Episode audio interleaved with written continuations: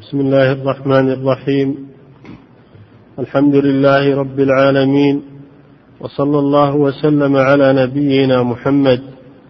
أما بعد قال الشيخ رحمه الله تعالى عن عقبة بن الحارث رضي الله عنه أنه تزوج أم يحيى بنت أبي ايهاب فجاءت أمة سوداء فقالت قد أرضعتكما. فذكرت ذلك للنبي صلى الله عليه وسلم. قال فأعرض عني. قال فتنحيت فذكرت ذلك له. فقال وكيف؟ وقد زعمت أن قد أرضعتكما. فنهاه عنها. بسم الله الرحمن الرحيم. الحمد لله رب العالمين. صلى الله وسلم على نبينا محمد وعلى آله وصحبه. بقي في كتاب الرضاع هذا الحديث الحديث الذي بعده في الحضانة. فنقف على الباب الذي بعده وهو باب القصاص لأن الوقت لا يتسع للدخول في باب القصاص فنأخذ الحديثين في هذا الدرس. وبقية الوقت يكون في الإجابة على الأسئلة. هذا الحديث عن عقبة بن الحارث رضي الله عنه. قال تزوجت يعني عقدت على آه، امرأة أم يحيى. عقدت على أم يحيى بنت أبي إيهاب. تزوجتها. فجاءت أمة سوداء. أمة يعني مملوكة. سوداء. فقالت قد أرضعتكما. فجاء عقبة إلى النبي صلى الله عليه وسلم يخبره ويسأله. النبي صلى الله عليه وسلم أعرض عنه ولم يجبه. ثم إنه تنحى ثم جاء مرة ثانية إلى النبي صلى الله عليه وسلم فسأله مرة ثانية. لأنه في حاجة إلى السؤال. وصاحب الحاجة يلح حتى يحصل على حاجته. النبي صلى الله عليه وسلم في المرة الثانية أجابه. فقال كيف وقد زعمت أنها قد أرضعتكما؟ فهذا الحديث فيه دليل على أن الرضاع يحرم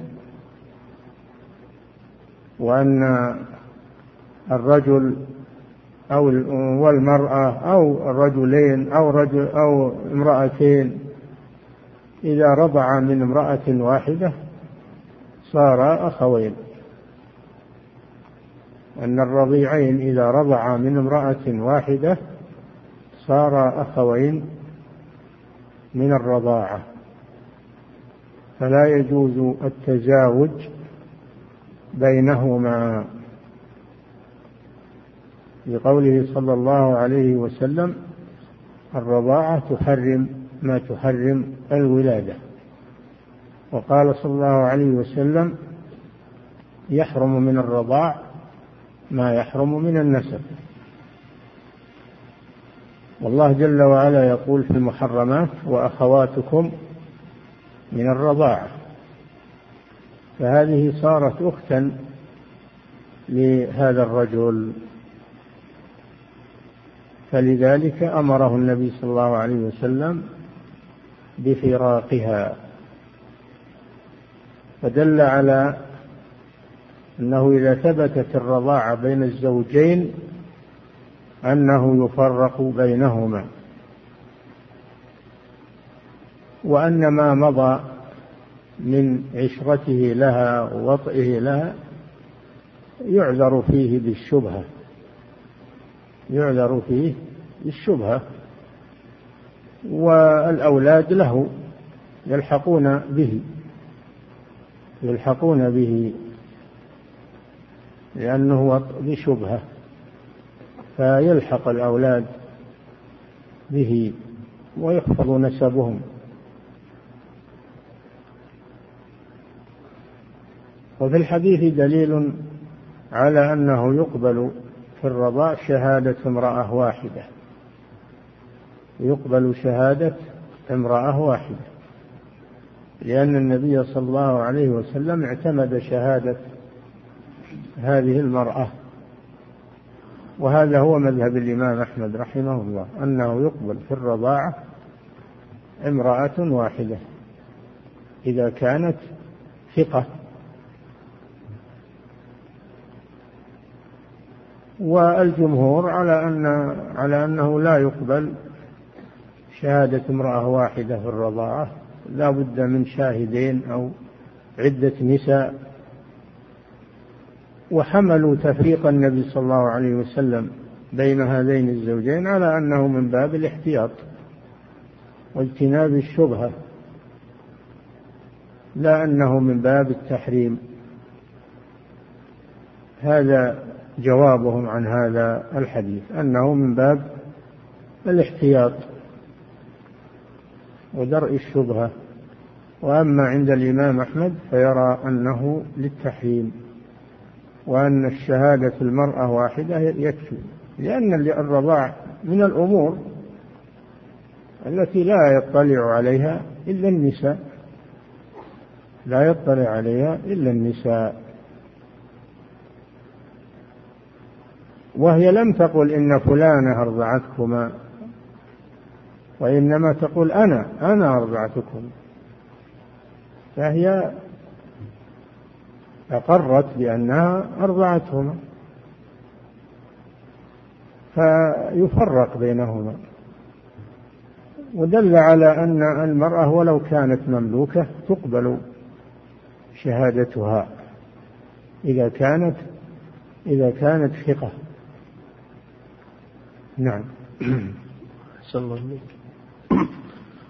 عن البراء بن عازب رضي الله عنهما قال خرج رسول الله صلى الله عليه وسلم يعني من مكة فتبعتهم ابنة حمزة تنادي يا عم يا عم. فتناولها علي فأخذ بيدها وقال لفاطمة دونك ابنة عمك.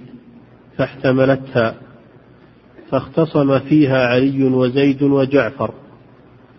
فقال علي أنا احق بها وهي ابنة عمي. وقال جعفر ابنة عمي وخالتها تحتي. وقال زيد بنت أخي. فقضى بها النبي صلى الله عليه وسلم لخالتها. وقال الخالة بمنزله الأم. وقال لعلي أنت مني وأنا منك. وقال لجعفر أشبهت خلقي وخلقي. وقال لزيد أنت أخونا ومولانا. نعم.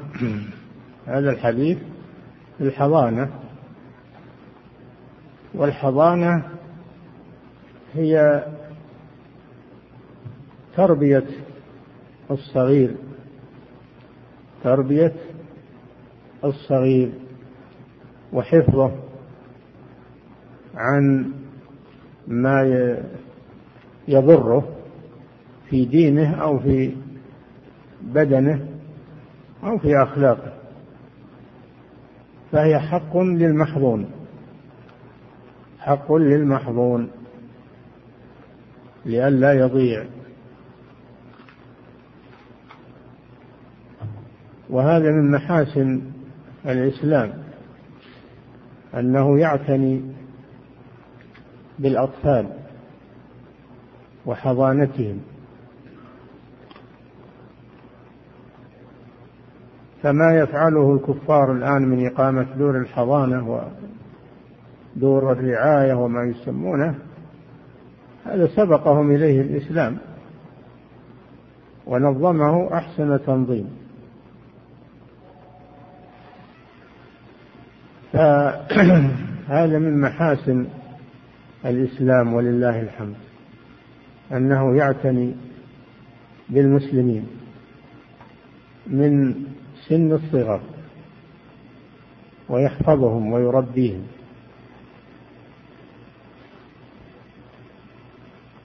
فالحضانة حق للمحظون على أقاربه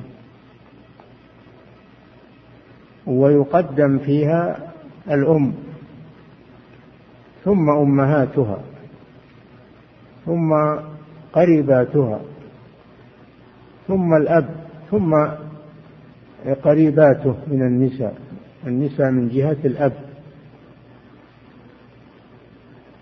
فهي يراعى فيها أن تكون في جانب النساء لأن النساء أشفق أشفق على الطفل الصغير. وألطف به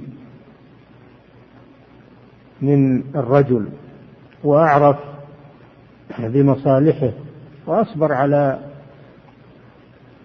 تنظيفه وتعاهده و وتنظيف ثيابه والعناية به. النساء أخص في هذا الجانب فلذلك روعي فيها تقديم النساء على الرجال. ولكن للأسف اليوم النساء انشغلن بالأعمال والوظائف والدراسات وال... وتركنا أطفالهن حتى أولادهن. تتركه مع المربية أو مع الخديمة أو يطرح في دور الحضانة. دور الحضانة.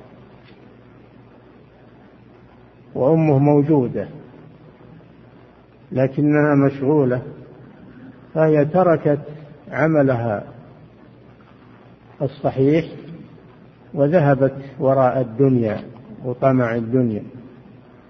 فهذا من الإهمال الذي سرى إلى المسلمين من عادات الغرب. وهذا نقص عظيم في تربية الأولاد. أن يتولى تربيتهم أجنبيات أو دور حضانة والأم ليس لها هم إلا الخروج من البيت للأعمال والوظائف والدراسة والأسفار.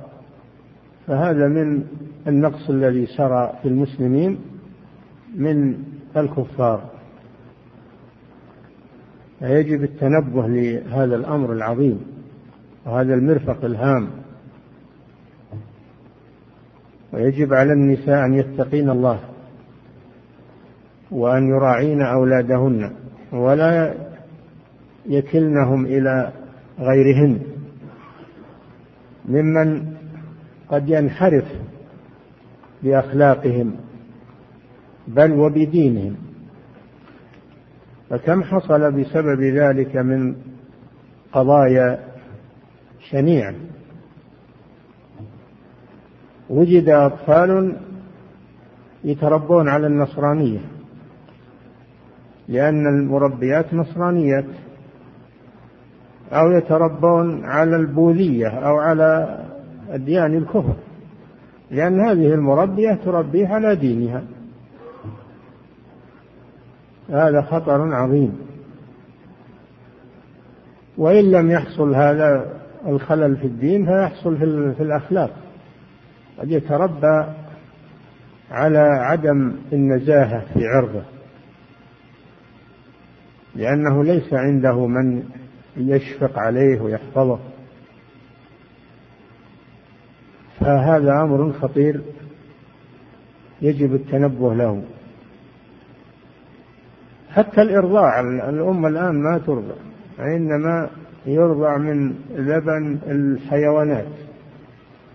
الأطفال الآن يرضعون من لبن الحيوانات. فتتربى أجسامهم على طبائع الحيوانات. والرضاع هذا من حق الطفل على أمه. والوالدات يرضعن أولادهن حولين كاملين. وإذا كانت الأم معذورة ليس فيها لبن أو مريضة أو فوالده يلتمس له مرضعة من النساء ويلتمس المرضعة الصالحة فلا يرضعه من من مريضة أو من في من فيها أمراض معدية أو من حمقى. لأن أخلاقها تسري إليه.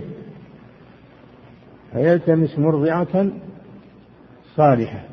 وإن أردتم أن تسترضعوا أولادكم فلا جناح عليكم.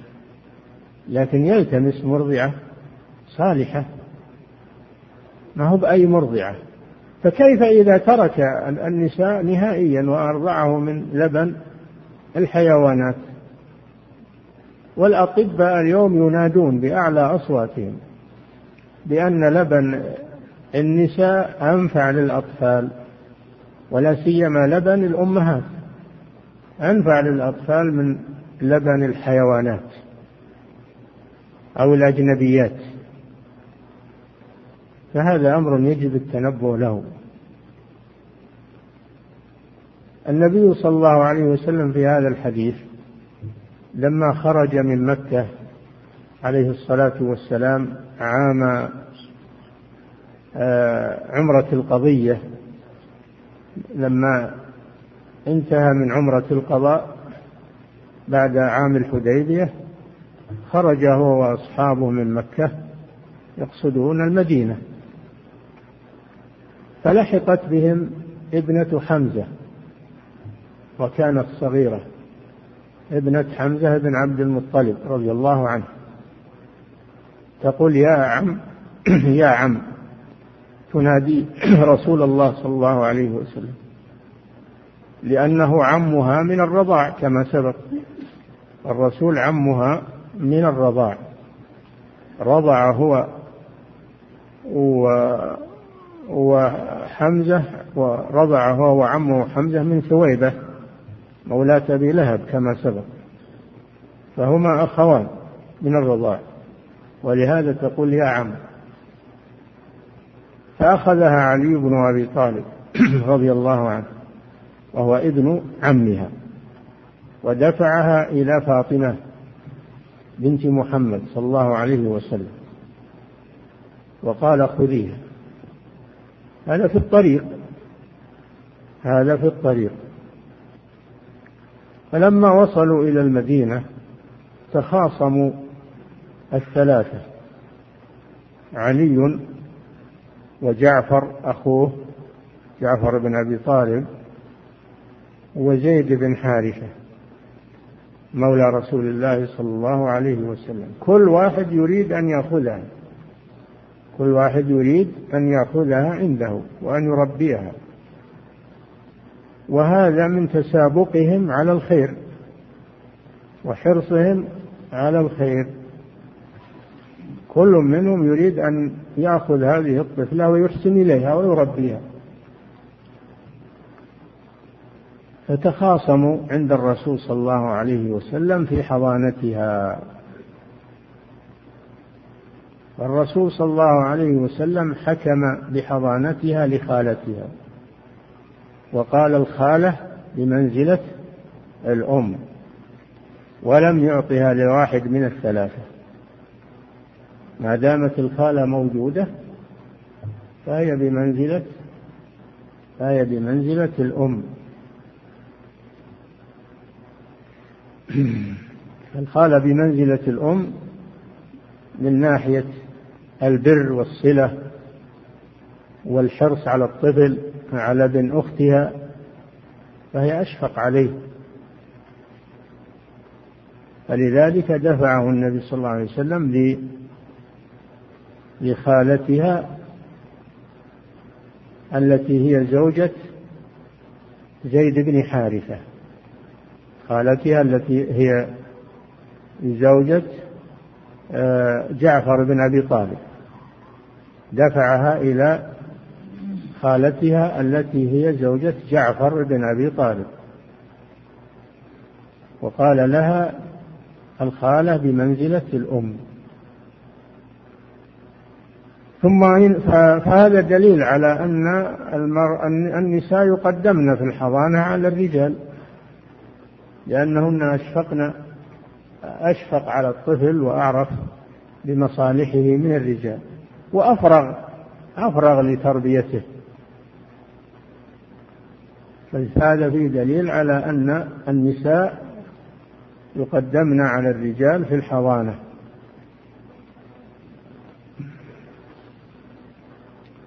وقال مطيبا لخواطر الثلاثة وهذا من مكارم أخلاقه صلى الله عليه وسلم.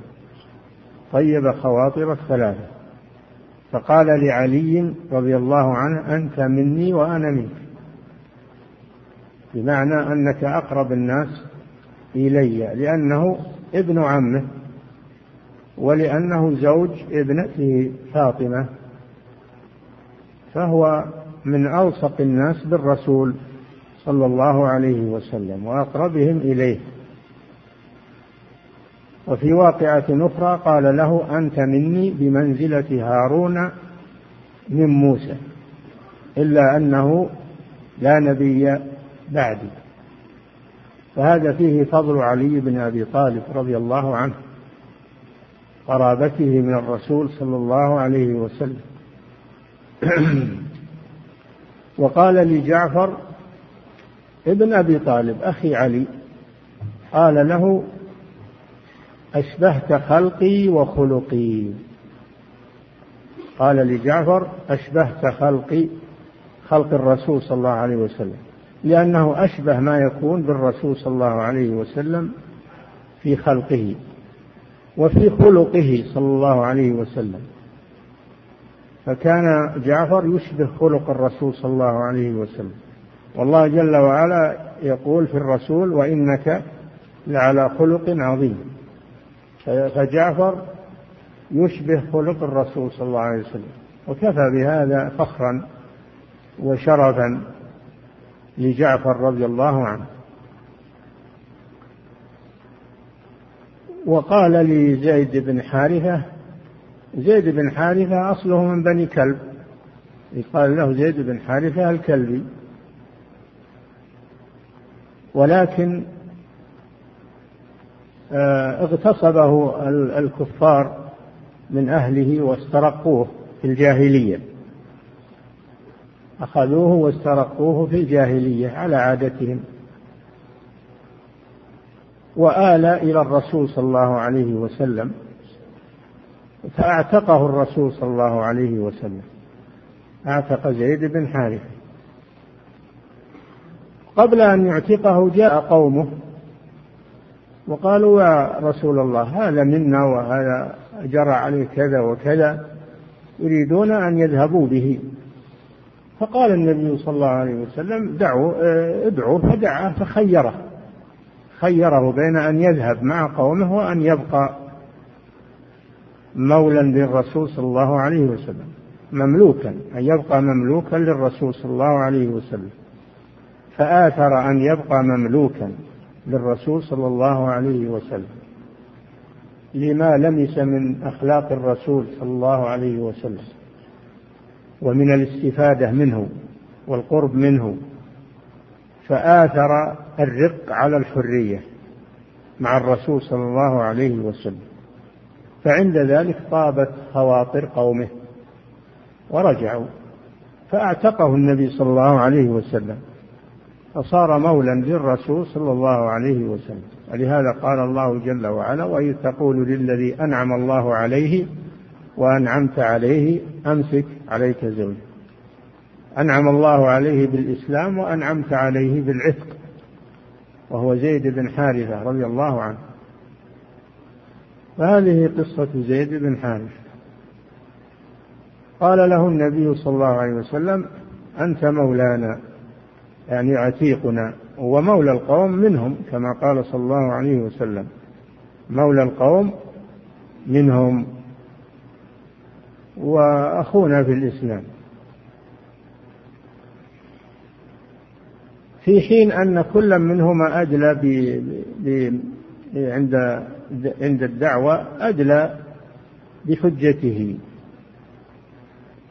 فعلي بن أبي طالب يقول هذه ابنة عمي وهي مع فاطمة بنت محمد صلى الله عليه وسلم. وجعفر يقول ابنة عمي حمزة. وزيد بن حارثة يقول ابنة أخي. كيف زيد بن حارثة يقول ابنة أخي هل حمزة أخ لزيد؟ لا. من النسب لا لكنه أخ له بالمؤاخاة. لأن النبي صلى الله عليه وسلم لما هاجر إلى المدينة آخى بين المهاجرين فجعل حمزة آخى بين حمزة وبين زيد بن حارثة. فهذا معنى قوله بنت أخي يعني بالمؤاخاة. وخالتها تحتي قال هي ابنة أخي وخالتها تحتي فقضى بها النبي صلى الله عليه وسلم لخالتها. وقال الخالة بمنزلة الأم. فهذا الحديث فيه مسائل. المسألة الأولى فيه مشروعية الحضانة للطفل. مشروعية الحضانة للطفل وهي حق واجب له على أقاربه. وفيه أن الحضانة بعد الأم تكون للخالة. الحضانة بعد الأم تكون للخالة. وفيه أن الخالة بمنزلة الأم كما قال صلى الله عليه وسلم.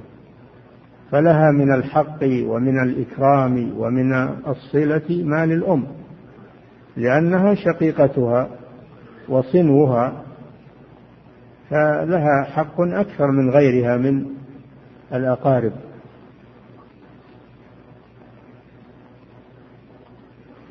لكن يشكل على هذا أن هذه الخالة مع زوج وهو زيد. وقد جاء إلى النبي صلى الله عليه وسلم امرأة طلقها زوجها ويريد أن ينزع ابنها منها. فجاءت تشتكي إلى النبي صلى الله عليه وسلم فقال لها أنت أحق به ما لم تنكحي. فدل على أن المرأة إذا تزوجت سقط حقها في الحضانة. فكيف جعل لها الحضانة في هذا الحديث مع أنها متزوجة؟ مع أنها متزوجة. الجواب أن زوجها رضي فإذا رضي الزوج إذا رضي زوج المرأة بحضانة ولدها من غيره فإن الأم لا يسقط حقها لأن المانع زال وهو حق الزوج. وهنا الزوج قد أذن أذن بحضانتها فلا تعارض بين الحديثين. ودل الحديث على مكارم أخلاقه صلى الله عليه وسلم وأنه طيب خواطر الثلاثة. وهذا من مكارم أخلاقه عليه الصلاة والسلام. ودل على فضل هؤلاء الثلاثة. ذكر صلى الله عليه وسلم شيئا من فضائلهم.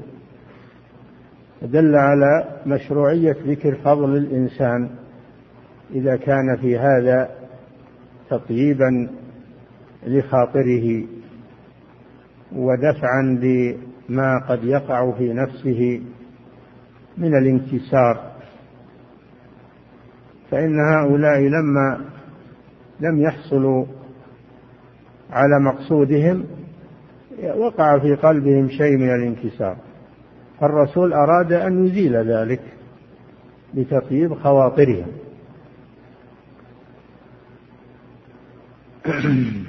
نعم.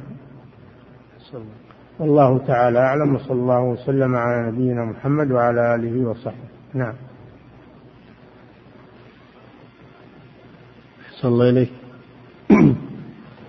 يقول السائل فضيلة الشيخ ما هو الصحيح في شهادة المرأة الواحدة هل تقبل في الرضاعة فقط أم لا تقبل مطلقا؟ أم تقبل مطلقا؟ تقبل في الرضاعة وتقبل في تقبل شهادة القابلة أيضا. تقبل شهادة القابلة على أن فلانة ولدت هذا الطفل بحضرتها. تقبل شهادتها في الرضاع وتقبل شهادتها في الولادة وتقبل شهادتها في العيوب التي تحت الثياب. إذا حصل خصومة وادعى الزوج أن فيها عيوبا في جسمها فإنه يؤتى بامرأة تكشف عليها. تقبل شهادتها في ذلك. كما أن الفقهاء ذكروا أنها تقبل شهادتها في رؤية هلال رمضان. إذا أخبرت أنها رأت الهلال تقبل شهادتها كما تقبل شهادة الرجل. نعم. أحسن الله إليك. يقول السائل هل تصح الرضاعة بدون سبب الجوع بل لأجل أن يكون محرما للمرأة؟ هذا سبق الكلام عنه. أن الرضاعة إنما تكون من المجاعة كما في الحديث. لا يحرم من الرضاع إلا ما فتق الأمعاء وكان قبل الفطام فالرضاعة إنما تكون للتغذية بدل الطعام. فإذا أكل الطعام استغنى عن الرضاعة. فلو أرضع لم يكن للرضاعة أثر. نعم. أحسن الله إليك. يقول السائل إذا رضعت من امرأة هل جميع زوجات صاحب اللبن يحرمن علي. بلا شك يحرمن عليك لأنه لأنهن زوجات أبيك من الرضاعة. زوجات أبيك من الرضاعة. يحرم من الرضاع ما يحرم من النسب. فكما تحرم زوجات أبيك من النسب كذلك زوجاته من الرضاعة. نعم. وكذلك إخوة أولادهن يكون أولادهن إخوة لك من الرضاعة. ولو أن الذي أرضعتك واحدة من نسائه فأولاد بقية النساء إخوة لك من قبل الأب. نعم. أحسن الله إليك. يقول السائل هل الأحق بالحضانة الأب إذا كان صاحب ديانة وشريعة؟ أو الأم إذا لم تتزوج بعد الطلاق لكنها ذات ضرر على الطفل من ناحية الأدب والدين والتربية. الفقهاء ذكروا هذا قالوا لا يقر بيد من لا يصونه ويصلحه لا من الرجال ولا من النساء. من لا يصونه ويصلحه ويربيه على الخير لا يقر بيده. نعم. أحسن الله إليك. يقول السائل رجل فارق امرأته وله منها طفل فعلى من تكون النفقة وإذا كانت عليه فهل يجوز رجل إيش؟ فارق امرأته؟ نعم. وله منها طفل فعلى من تكون النفقة فإذا كانت النفقة على الرجل فهل يجوز له أن يترك واجبه ويذهب لطلب العلم؟ نفقة الولد على والده سواء كانت أمه مع أبيها أو مطلقة أو ميتة. نفقة الأولاد على أبيهم حتى يكبروا ويستغنوا. فنفقتهم على أبيهم. نعم. الله ولا, ولا يسطئ كونه يروح يطلب العلم ويترك الحق الذي عليه لا يجوز له هذا. لازم يقوم بهذا الحق الذي عليه. يؤمن له النفقة ويروح أو يوكل من ينفق عليه. نعم. أحسن الله إليك يقول السائل إذا شك في عدد الرضعات هل هن خمس أو أقل؟ فما الحكم؟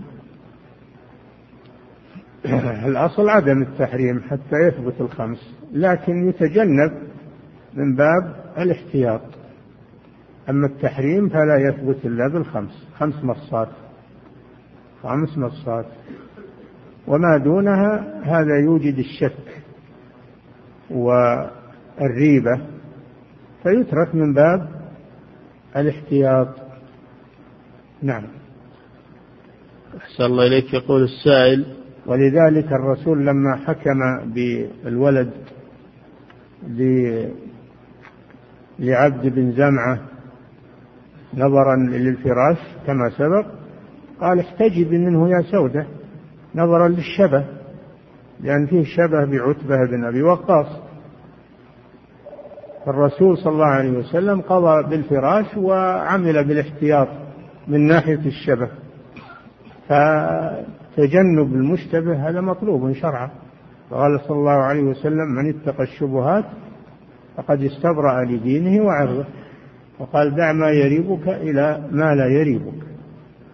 فما كان دون الخمس يثبت الشبهة ويوجد الريبة فيتجنب. نعم. أحسن الله إليك.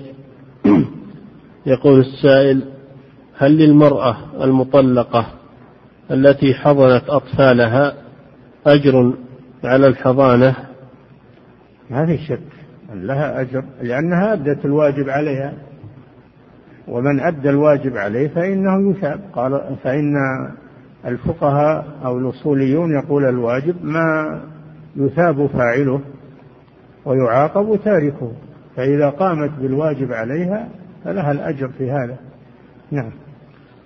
أحسن الله لك يقول السائل هل منادات هل منادات بنت حمزة دليل على أن الكبير يقدر ويقال له احتراما يا عم كما يفعله بعض الناس؟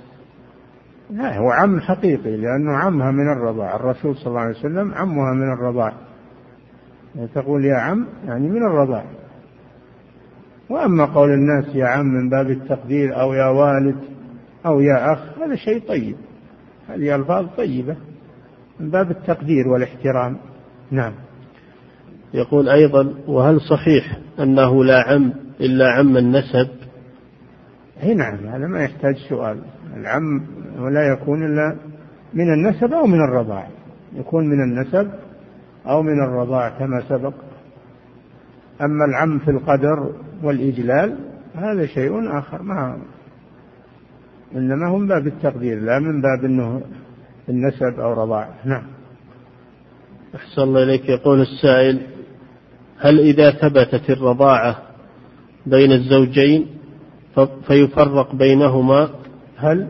هل إذا ثبتت الرضاعة بين الزوجين فيفرق بينهما بأن الزوج يطلق الزوجة أم يكون فسخ دون لفظة الطلاق؟ طلاق ولا فسخ. ما هو طلاق ولا فسخ. أصلا العقد ما هو صحيح فيفرق بينهما لأن ما في عقد أصلا. نعم. أحسن الله إليك يقول السائل إذا كان الولد قد بلغ سن التمييز فهل له الخيار في من تكون له الحضانة؟ نعم ذكر الفقهاء ورد في حديث أن أن إذا بلغ المحظون سبع سنين فإن كان ذكرا فإن كان ذكرا مميزا عاقلا فإنه يخير بين أبويه فإنه ورد أن النبي صلى الله عليه وسلم خير طفلا بين أبويه. أما إن كان أنثى فإنها تكون عند أبيها يستلمها أبوها من أجل أن يحفظها ويصونها ويزوجها تكون عند أبيها حتى يتسلمها زوجها لأن الأب أحفظ لها وأهيب لها. نعم لكن لا يمنعها من زيارة أمها لا يمنعها من ذلك. نعم. أحسن الله إليك. يقول السائل في قوله صلى الله عليه وسلم يحرم من الرضاع ما يحرم من النسب. هل في هذا الحديث دليل على التوارث بالرضاع؟ ما قال بهذا أحد يا أخي. يحرم التحريم فقط. يحرم من الرضاع ما يحرم من النسب من ناحية المحرمية وتحريم الزواج وإباحة الخلوة هذا اللي يترتب على الرضاع. أما الإرث وأما النفقة وأما الصلة فهذه إنما تكون بالنسب فقط. نعم. أحسن الله إليك. يقول السائل هل يشترط في الخمس رضعات أن تكن مشبعات؟ لا. لأن الحديث فيه مصة لا تحرم المصة ولا المصتان وفي رواية الإملاجة ولا الإملا والإملاجة هي المصة فإذا مص اللبن وتركه ثم عاد إليه فهي فهذه هي المصات حتى يكمل خمسا. إذا مص لبنا وابتلعه ثم تركه ثم عاد إليه ثانية هذه ثانية إلى أن يكمل خمس مصات هذا الذي جاء في الحديث. أما اللي يقول لازم شبعة هذا ما عليه دليل. إنما هو قول رآه بفكره ورأيه. الحديث فيه نص على المصة والإملاجة. نعم. أحسن الله إليك. يقول السائل ما هو القول الراجح في مسألة قضاء الكبير إذا احتج إليه؟ هل يعتد به أم لا؟ كأنكم تعلقين برضاع الكبير هذا. نحن بينا هذا كم مرة. قلنا لا ما يجوز هذا ولا يثبت التحريم. هذا أجمع العلماء على أنه ما ما يثبت التحريم. والذي حصل لسالم مولى أبي حذيفة قضية عين لا عموم لها بدليل أن الصحابة لم يعملوا بها. إنما عمل بها عدد قليل كعائشة وهذا قول شاذ. لا يخالف الإجماع أو لا يؤثر على الإجماع. فلا يجوز هذا؟ نعم. أحسن الله إليك. يقول السائل هل إذا ثبتت الرضاعة؟ نعم. يقول هل إذا ثبتت الرضاعة بأن الزوج والزوجة قد تراضعا من امرأة واحدة؟ هل هل إيش؟ هل إذا ثبتت إيه؟ الرضاعة؟ نعم. بأن الزوج والزوجة قد تراضعا من امرأة واحدة وفرق بين بينهما فهل يكون للمرأة عدة أم لا؟ نعم تستبرأ. تستبرأ رحمها لئلا تكون حاملا. فيفرق بينهما وتعتد المرأة. فإذا أكملت العدة تتزوج. لئلا يكون رحمها مشغولا بحمل. نعم. أحسن الله إليك. يقول السائل إذا كان للطفل خالة وجدة فمن الأولى بالحضانة؟ الجدة. لأن الجدة أم. إنما الخالة بمنزلة الأم. الرسول صلى الله عليه وسلم قال الخالة بمنزلة الأم. أما الجدة فهي أم وإن علت. نعم. أحسن الله إليك. يقول السائل امرأة طلقها زوجها وعليها طفلين. طفلان. وعليها طفلان. أحسن الله إليك. إيه، لها لو قال ولها طفلان أحسن من عليها. نعم. أحسن الله امرأة طلقها زوجها ولها طفلان. نعم. وبيت أهلها يوجد فيه المنكرات مما يضر الأطفال في أخلاقهم ودينهم. هل للزوج أخذ الأطفال في حضانته؟ بلا شك بلا شك أنه إذا كان البيت اللي فيه الأم لا يصلح للأطفال. عليهم عليهم خطر من البقاء فيه في أخلاقهم ودينهم. فيجب على الأب أن ينقذ أطفاله وأن يأخذهم ويتركهم عند إحدى قريباته. عند إحدى قريباته تربيهم. نعم. أحسن الله إليك. يقول السائل هل يجوز ترك الخادمة في البيت مع الزوج والأطفال؟ إذا كان الخروج لحاجة لا يجوز هذه خلوة. قد قال صلى الله عليه وسلم ما خلا رجل بامرأة إلا كان ثالثهما الشيطان. ولا يزيل الخلوة الأطفال ما يزيلها إلا البالغ من الرجال أو النساء. أما الأطفال فلا يزيلون الخلوة. نعم. أحسن الله إليك. يقول السائل كيف نجمع بين قول النبي صلى الله عليه وسلم لعلي أنت مني بمنزلة هارون من موسى وبين أن أفضل الخلق بعد الأنبياء أبو بكر رضي الله عنه. هذه قلنا أن الفضيلة الخاصة ما تقضي على الفضيلة العامة فأبو بكر عنده فضائل أكثر مما عند علي. علي أفضل من أبي بكر من هذه الناحية فقط. لكن أبو بكر أفضل منه من نواح كثيرة. والفضيلة الخاصة لا تقضي على الفضيلة العامة هذه قاعدة. مثل من يأتي في آخر الزمان ويتمسك بالدين يكون له أجر خمسين من الصحابة. هل معنى هذا أنه يكون أفضل من الصحابة؟ لا. لكنه أفضل منهم في هذه المسألة فقط وهي صبره على التمسك بالدين مع الغربة فهو أفضل من الصحابة في هذه المسألة. لكن الصحابة أفضل منه في مسائل كثيرة. نعم. أحسن الله إليك. يقول السائل ما معنى إعراض الرسول صلى الله عليه وسلم وتنحيه عن السائل؟ لأن السائل يريد أن يفتيه ببقائها معه. يريد أن يفتيه ببقائها معه يسأل الرسول هل تبقى معه؟ الرسول أعرض عنه فمعنى هذا أنه ما يبقى معها أنه لا يبقى معها. نعم. الله فكان إعراضه بمنزلة الفتوى لأنه لو كانت تحل له لقال لا بأس فكونه أعرض عنه هذا بمنزلة الفتوى. وهي أبلغ من القول الفتوى بالفعل أبلغ من القول. نعم. أحسن الله إليك. يقول السائل هل يعتبر ذكر فضائل هؤلاء الثلاثة معارضا للنهي عن مدح الرجل في وجهه؟ هذا ما هو من باب المدح الابتداء. هذا له سبب. إذا كان المدح له سبب من جبر خاطره فلا بأس بذلك. أما المدح اللي معناه التزكية ومعناه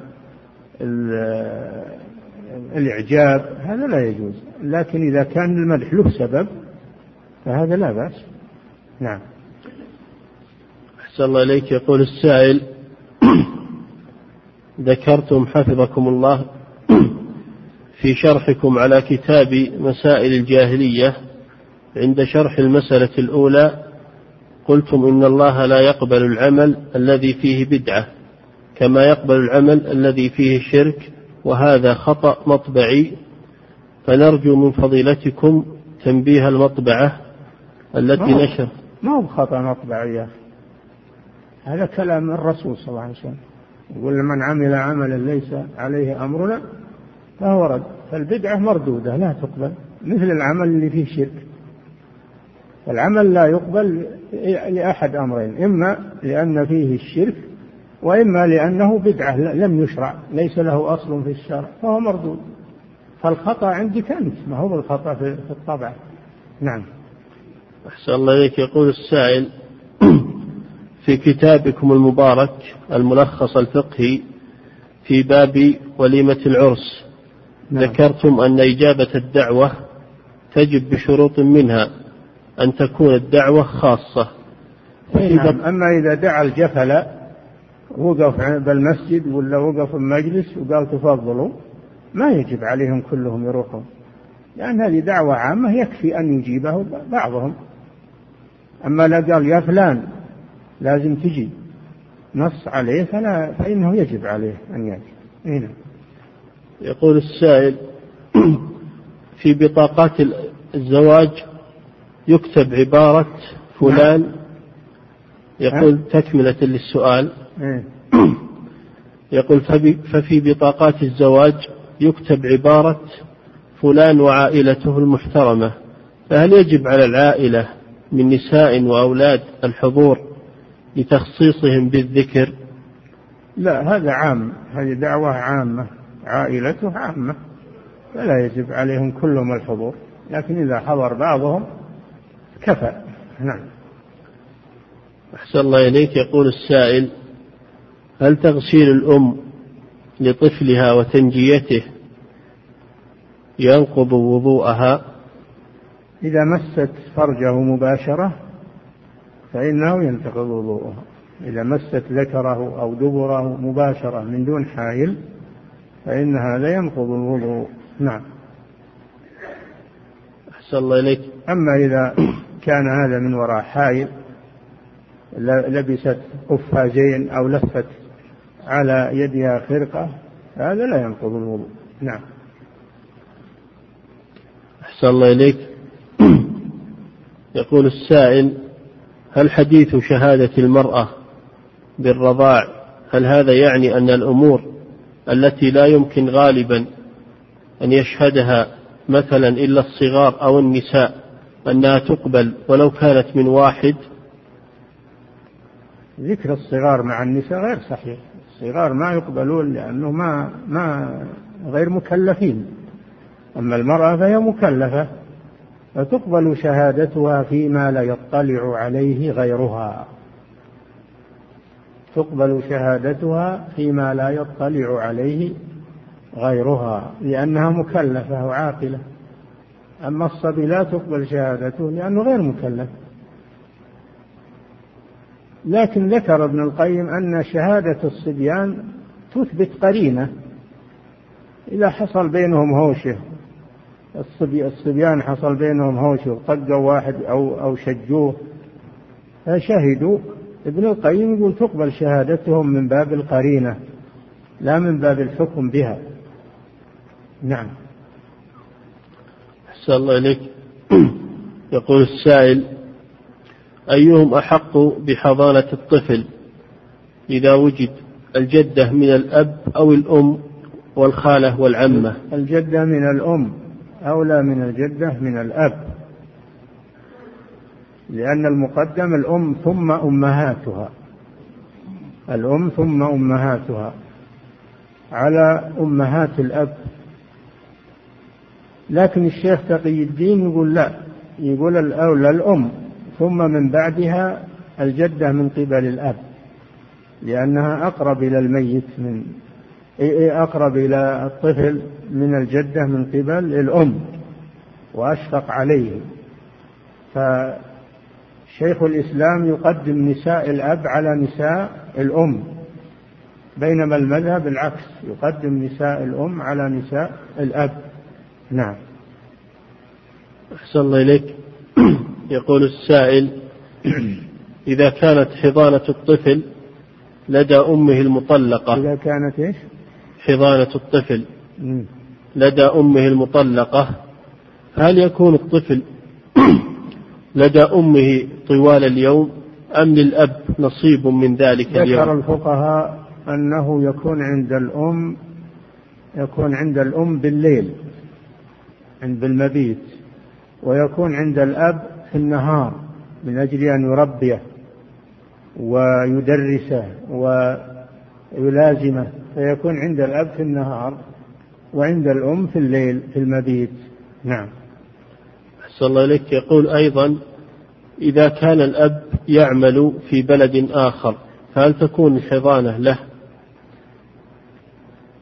هذا ذكر الفقهاء إذا نوى أحدهما إلى سفرا إلى بلد آخر للإقامة فإنها تنتقل للأب.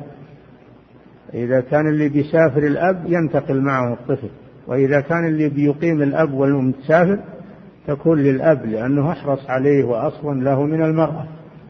نعم. أحسن الله إليك. يقول السائل إذا طلق الزوج زوجته ومعهم أولاد وبنت فأراد الزوج أن تتربى البنت مع أمها فهل له ذلك؟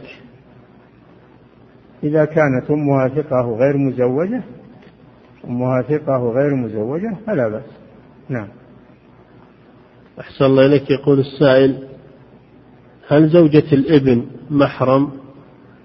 إي نعم محرم لأبيه وحلائل أبنائكم الذين من أصلابه فزوجة الابن محرم لأبيه لأبي الزوج. نعم. أحسن الله إليك. ولا يبدين زينتهن إلا لبعولتهن أو آبائهن أو آباء بعولتهن فهو محرم لها. نعم. أحسن الله إليك. يقول السائل إذا ثبت هناك رضاع بين الزوجين وهناك حمل إذا ثبت هناك رضاع بين الزوجين وهناك حمل عمره شهران فهل يسقط الحمل أم يترك؟ فهل يسقط الحمل أم يترك؟ وش ذنبه يسقط؟ لا يترك يجب تركه وهو لأبيه هو لأبيه يلحق بأبيه. فيترك وإذا ولدت ترضعه وتربيه وهو لأبيه يلحق بأبيه. وش ذنبه يسقط؟ نعم. أحسن الله إليك يقول السائل أنا عندي محل أنا عندي محل عليه ديون فهل تجب الزكاة على المحل؟ تجب الزكاة في المال اللي عندك حال عليه الحول. إذا حال الحول وعندك مال من نقود أو عروض تجارة فإنك تزكيه ولو كان عليك ديون. يزكي ما عندك وما تملكه. وما هو ملكك؟ حتى الديون اللي لك على الناس زكيها لأنها ملكك. فإذا حال الحول تزكي كل ما تملك من الأموال الزكوية. نعم. أحسن الله إليك. يقول السائل إذا اشترى شخص ذهبا أثناء الحول هل يضاف إلى الذهب السابق؟ هل إذا؟ إذا اشترى الشخص ذهبا أثناء الحول. هل يضاف إلى الذهب السابق ويشترك معه في النصاب. إذا كان الذهب السابق لا يبلغ النصاب ثم شريت ذهب وصار يبلغ النصاب بضمه إليه يبدأ الحول من تمام من تمام النصاب. يبدأ الحول من تمام النصاب. نعم. أحسن الله إليك. يقول السائل إذا وصل الإمام إلى التشهد الأخير فهل يجب على المسبوق أن يكتفي بالصلاة الإبراهيمية أم عليه أن يكمل التشهد مع التعوذ من الأشياء الأربعة؟ الفقهاء يقولون يكرر يكرر التشهد الأول ولكن الصحيح أنه يستمر ويكمل إلى الأخير هذا هو الصحيح. لأنه لا دليل على أنه يبقى على التشهد الأول. والنبي صلى الله عليه وسلم يقول إنما جعل الإمام ليؤتم به. فيتابع الإمام. هذا من باب المتابعة. ما هو على أنه تشهد. ما هو على أنه تشهد أخير في حقه. وإنما هو من باب المتابعة. تحصيل الأجر. نعم. نعم. أحسن الله إليك. يقول السائل هل الصفوف في صلاة الجنازة كهيئة الصفوف في صلاة الفريضة أم تكثر حتى لو لو لم تكتمل الصفوف الأول. نعم الصفوف على الجنازة ينبغي تكثيرها أن تكون أكثر من صف ولو لم يتكامل الصف. تعدد الصفوف أفضل من صف واحد طويل. فتعدد الصفوف أفضل هذا في صلاة الجنازة. أما في غيرها فلا بد من تكميل الصفوف ولا يبدأ صف حتى يتكامل الصف الذي قبله. نعم. أحسن الله إليك فضيلة الشيخ. يقول السائل إذا أراد الإنسان أن يحج متمتعا فجاء في أشهر الحج فاعتمر فهل يجوز له أن يخرج خارج مكة ثم يعود في اليوم الثامن لإكمال الحج. ما في بأس. إذا أدى العمرة فإما أن يبقى في مكة وإما أن يرجع. حتى يرجع إلى بلده إذا أراد ما كان لكن اختلف العلماء إذا رجع إذا سافر بين الحج والعمرة سفر قصر هل يسقط عنه دم التمتع؟ أو يكون متمتعا؟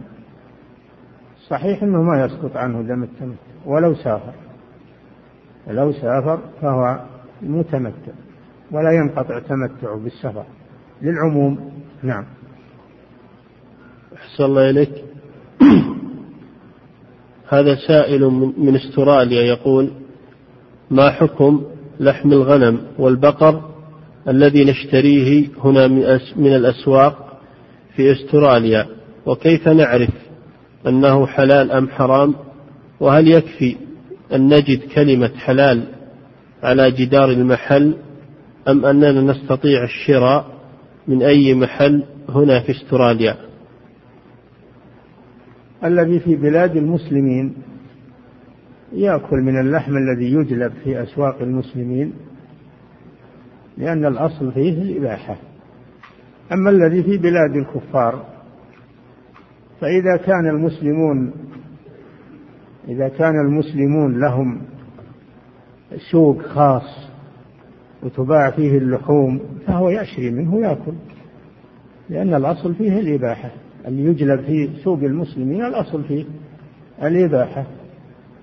والذي أعرفه أن الجاليات هناك تقيم لها ما تقيم لها مسالخ خاصة تذبح فيها وتبيع في في أسواقها. فإذا كان فيه جاليات من هذا النوع ولها مسالخ خاصة فيأكل مما يذبح فيها مع المسلمين نعم أحسن الله إليك تقول السائلة من فرنسا والدي يرفضان التزامي بالمنهج السلفي وأمي نعم. أخذت نعم. تقول والدي يرفضان التزامي بالمنهج السلفي. وأمي أخذت مني كل كتبي وجلبابي. وقالت إن لم ترضي فما عليك إلا أن تخرجي من البيت. فأنا مجبرة على ارتداء ملابس الكفار فماذا علي فعله؟ أولا السلفية الصحيحة هذه لا بد منها. أما السلفية اللي يدعيها بعض الناس وهو ما يعرف السلفية وقد ينسب إلى السلف أشياء ما هم منها بريئون. فالسلفية الآن صار فيها تردد لأن بعض المنتسبين إليها ينسبون إليها ما ليس منها بالتشدد والزيادة والجهل ويقولون هذا مذهب السلف. أما السلفية الصحيحة المنضبطة فهذه هي المنهج الصحيح في كل مكان. لكن إذا أكرهوك على إذا أكرهوك على اللباس فأنت مكرهة. وإذا قدرت على الزواج ومفارقتهم فعليك بالمبادرة بالزواج مع زوج صالح وتفارقين هذا البيت. أما إذا لم يتيسر زواج وليس لك مكان غير بيت والديك فأنت مكرهة في هذه الحالة. عليك بستر العورة وما تلبسين من الملابس اللي, تكون يعني ساترة للعورة لكنها غير ضافية غير ضافية على الجسم فأنت معذورة فيها إلى حين إلى حين يسر الله الفرج. نعم. الله.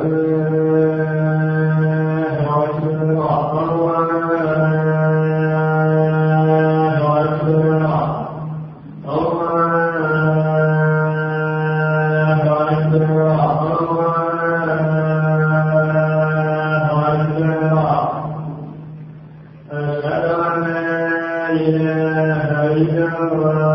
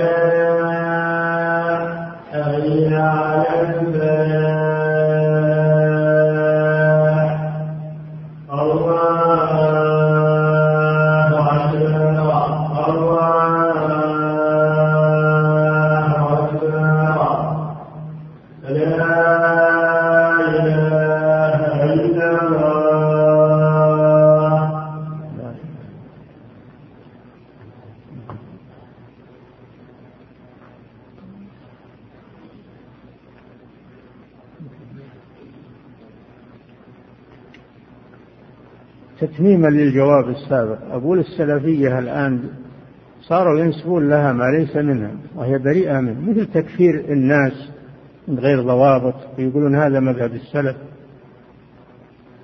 وتبديع الناس من غير ضوابط ويقولون يعني كل من خالفهم على فكرهم فإنهم يكفرونه أو يبدعونه وينسبون هذا إلى السلف السلف بريئون من هذا. بل إنهم يقتلون الناس ويحملون السلاح ويفجرون ويقولون هذا مذهب السلف. هذا كذب على السلف. ومذهب أهل السنة يقولون.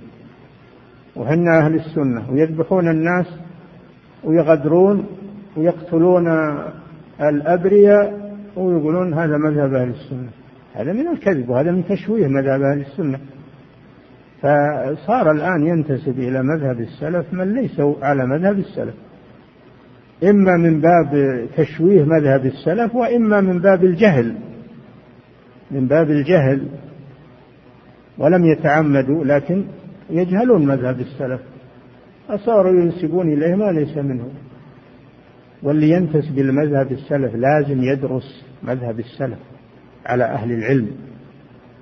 ما يدرس مذهب السلف المنتسب على الجهال أو على المتعالمين وإنما يأخذه عن العلماء عن العلماء المعتبرين.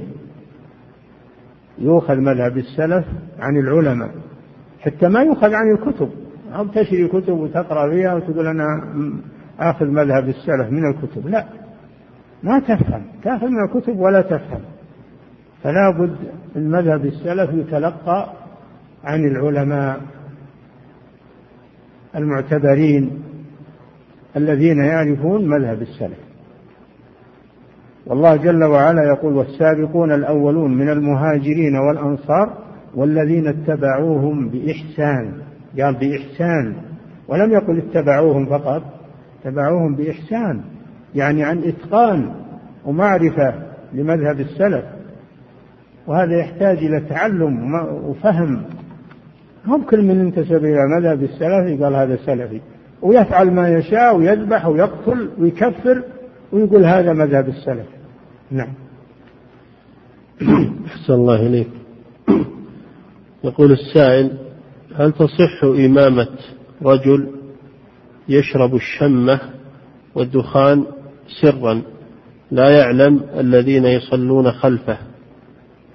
إذا لم يعلموا فهم معذورون وإذا علموا فإنهم لا يتركونه يصلي وفيهم من هو أحسن منه.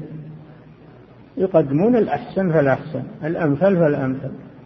أما إذا لم يعلموا فلا يؤاخذون على ذلك. نعم. أحسن الله إليك. يقول يوجد سيارتين Accent خضراء. سيارتان. أحسن الله. يوجد سيارتان. إحنا لما أهملنا اللغة من يبي يقوم باللغة؟ طلبة العلم يهملونها ويقومون بها العوام نعم. أحسن الله عليك يقول يوجد سيارتان. نعم. Accent خضراء و Corolla أغلقتا الطريق. أي نعم. الرسول صلى الله عليه وسلم جعل إزالة الأذى من الطريق من خصال الإيمان. فالذي يوقف سيارة في الطريق هذا من خصال النفاق. والعياذ بالله. فعليكم أنا قلت لكم كم مرة لا تضايقون الناس لا تسدون أبواب الناس لا تقفون بالطرق. نعم. فأصحاب السيارتين عليهم المبادرة بإزالتهما عن الطريق. نعم. مع الاستغفار. نعم. أحسن الله إليك. يقول السائل ما حكم قول الله لا يشغلنا إلا بطاعته؟ هذا طيب. إيه نعم. تبيه يشغلك قال بمعصيته؟ هذا طيب. نعم. أحسن الله إليك. يقول السائل ما صحة هذا الدعاء الذي ينسب للصحابي أبي معلى؟ يقول ما صحة هذا الدعاء الذي ينسب للصحابي أبي معلى؟ معلى؟ نعم. معلى؟ وهل هذا الدعاء صحيح؟ ما هو الدعاء؟ يقول أسألك بعزك الذي بعزك الذي لا يرام وبملكك الذي لا يضام وبنورك الذي ملأ أركان عرشك يا مغيث أغثني هذا الظاهر اللي القصة اللي جاه السراق يريدون قتله وأخذ دابته فقال دعوني أصلي فدعوه يصلي ركعتين فرفع يده ودعا بهذا الدعاء. فجاء ملك من الملائكة فقتل السراق وخلص الرجل منهم. هذا أظن ذكره ابن فيما أظن ابن القيم. ذكر في بعض كتبه. نعم. أحسن الله إليك. يقول السائل طلب مني أحد الإخوان أن أصلي معه صلاة العصر. نعم. بعد أن فاتته لكي يدرك فضل الجماعة. نعم. يقول بعد أن فاتت لكي يدرك فضل الجماعة. أعد السؤال من أول. سم. أحسن الله لك يقول طلب مني أحد الإخوان إيه؟ أن أصلي معه صلاة العصر.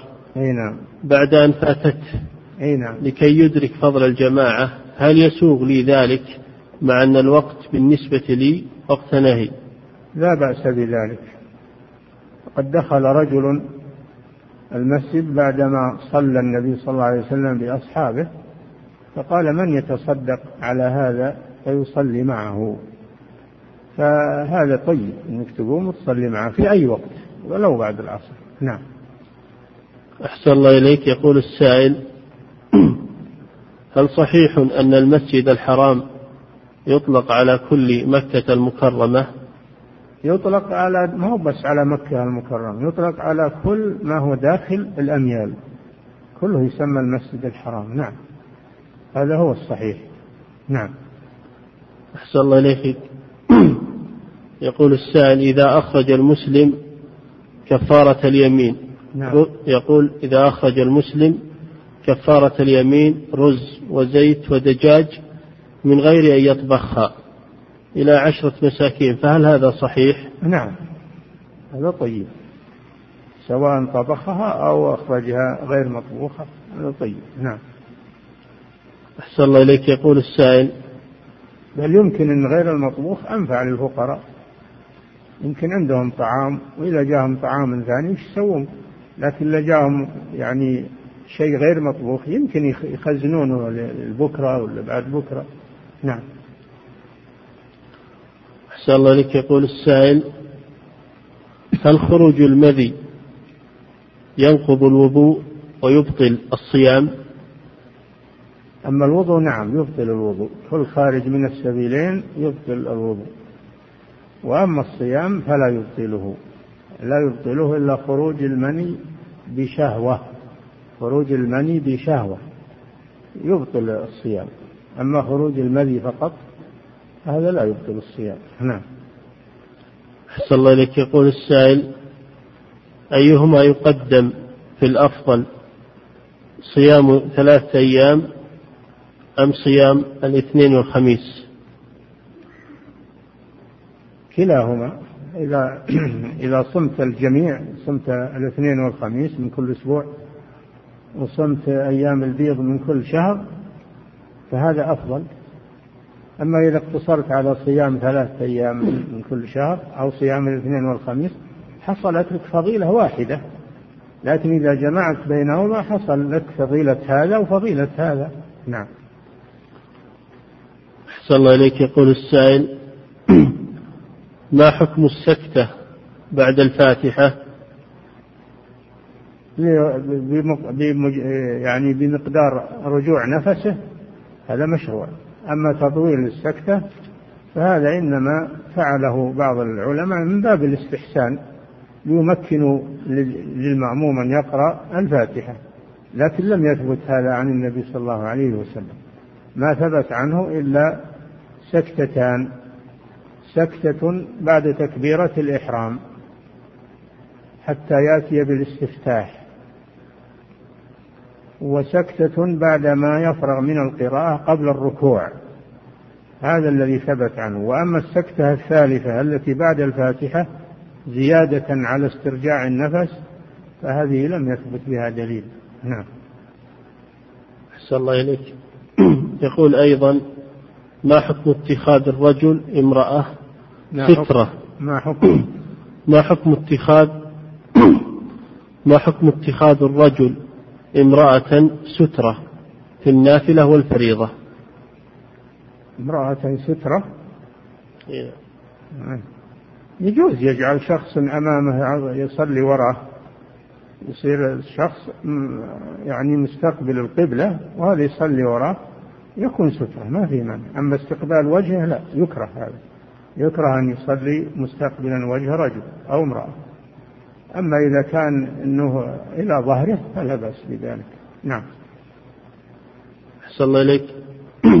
هذا سؤال في الفرائض. يقول هل يمكن أن يكون الأب والجد من أهل الفروض والتعصيب في نفس الوقت؟ نعم. يكون من الفروض ومن التعصيب. إذا إذا لم تستغرق الفروض الأب والجد يأخذان فرضهما فإذا بقي بعد الفروض شيء يأخذانه بالتعصيب فيجمع بين الفرض والتعصيب نعم. أحسن الله إليك. يقول مثلا مثلا لو كان هناك أب وبنت أو جد وبنت فالبنت تأخذ النصف فرضا ويأخذ الأب أو الجد السدس فرضا. وما بقي بعد النصف والسدس وهو مقدار الثلث يرجع إليه تعصيبا. يجمع بين الفرض والتعصيب؟ نعم. أحسن الله إليك. يقول السائل في بعض حفلات الأعراس يقوم الرجال بعمل العرضة والضرب بالدف فهل هذا من المنكر الذي يلزم من حضر أن ينكره أو يغادر الحفل؟ إي نعم. هذا لا هذا ما ورد. إنما الذي ورد أن الرسول أذن للنساء خاصة بضرب الدف في محيط النساء ولا تظهر أصواتهم بل فيما بينهن. هذا الذي أذن فيه الرسول صلى الله عليه وسلم. وأما الرجال فلم يرد أنهم يضربون دف في الزواج. هذا ما ورد. نعم. أحسن الله إليك. يقول السائل يذكر الفقهاء أن ما ثبت في النفل ثبت في الفرض إلا بدليل يخالفه وأحيانا يعكسون هذه القاعدة فأرجو بيان ذلك. صحيح أنه ما كل ما ثبت في النفل يثبت في الفرض. النفل يجوز تصلي على الراحلة أينما توجهت بك في السفر بينما الفرض لا يجوز إلا باستقبال القبلة. النفل يجوز أن تصلي قاعدا من غير عذر. الفرض لا يجوز أن تصلي قاعدا من غير عذر. ففي فرق بين هذا وهذا. نعم في فروق. نعم. أحسن الله إليك. يقول السائل من ليبيا نهج بعض الدعاة منهجا مبتدعا فيما يسمى بالتقارب بين الأديان بحجة أننا جميعا أهل كتاب. فهل هذا من الموالاة؟ هذا من الكفر. ما هو بس من الموالاة هذا كفر. إذا صححت مذهب اليهود ومذهب النصارى وقلت أنه دين صحيح هذا كفر بالله والعياذ بالله. لأن الله حكم بكفر اليهود والنصارى بعد بعثة محمد صلى الله عليه وسلم إذا لم يتبعوه. وكل من لم يتبع محمدا صلى الله عليه وسلم من يهودي أو نصراني أو وثني أو أي مخلوق أو جن أو إنس فإنه كافر وهو في النار. قال صلى الله عليه وسلم لا يسمع بي يهودي ولا نصراني ثم لا يؤمن بالذي جئت به إلا دخل النار. كيف يكونون مؤمنين وهم يقولون الله ثالث ثلاثة؟ هل, هؤلاء مؤمنون؟ يقولون الله ثالث ثلاثة؟ ويكفرون بمحمد صلى الله عليه وسلم. ويجحدون رسالته. نقول هؤلاء مؤمنون. اليهود يجحدون رسالة المسيح عليه السلام. ويقولون إنه ولد بغي. ويجحدون رسالة محمد صلى الله عليه وسلم. ونقول هؤلاء مؤمنون. من اللي قال هذا؟ فلا فليس فيه دين صحيح إلا دين الإسلام الذي بعث به محمد صلى الله عليه وسلم. وما عداه فإنه إما دين باطل وإما دين منسوخ. منتهي العمل به. نعم. أحسن الله إليك. تقول تقول السائلة تقدم لها خطاب وأمها ترفضهم حتى تقدم رجل. نعم, نعم. تقول تقدم لها خطاب. نعم. وأمها ترفضهم إيه؟ حتى تقدم رجل. يتعاطى الجات ويدخن الشيشة ومتهاون في صلاة الجماعة مرة يصليها في البيت ومرة في المسجد. وتقول ماذا أفعل؟ لا أريد هذا الرجل ولا أريد إغضاب والدتي. والدتك ليست ولية لك. المرأة ليس لها ولاية. الولاية للأب أو لأقرب العصبة. فإن لم يكن لها والي من الرجال فوليها القاضي حاكم الشرعي. أما الأم ليس لها ولاية أبدا. ليس لها ولاية على نفسها لا تزوج نفسها فكيف تزوج غيرها؟ ما لها ولاية. المرأة ليس لها ولاية لا على نفسها ولا على غيرها. وهنا تبي تجعل تزوجين بالعصاة ما يجوز هذا. لا طاعة لمخلوق في معصية الخالق. وليس هذا من العقوق وإن هذا وإنما هذا من طاعة الله سبحانه وتعالى. نعم. الله تعالى أعلم وصلى الله وسلم على نبينا محمد وعلى آله وصحبه.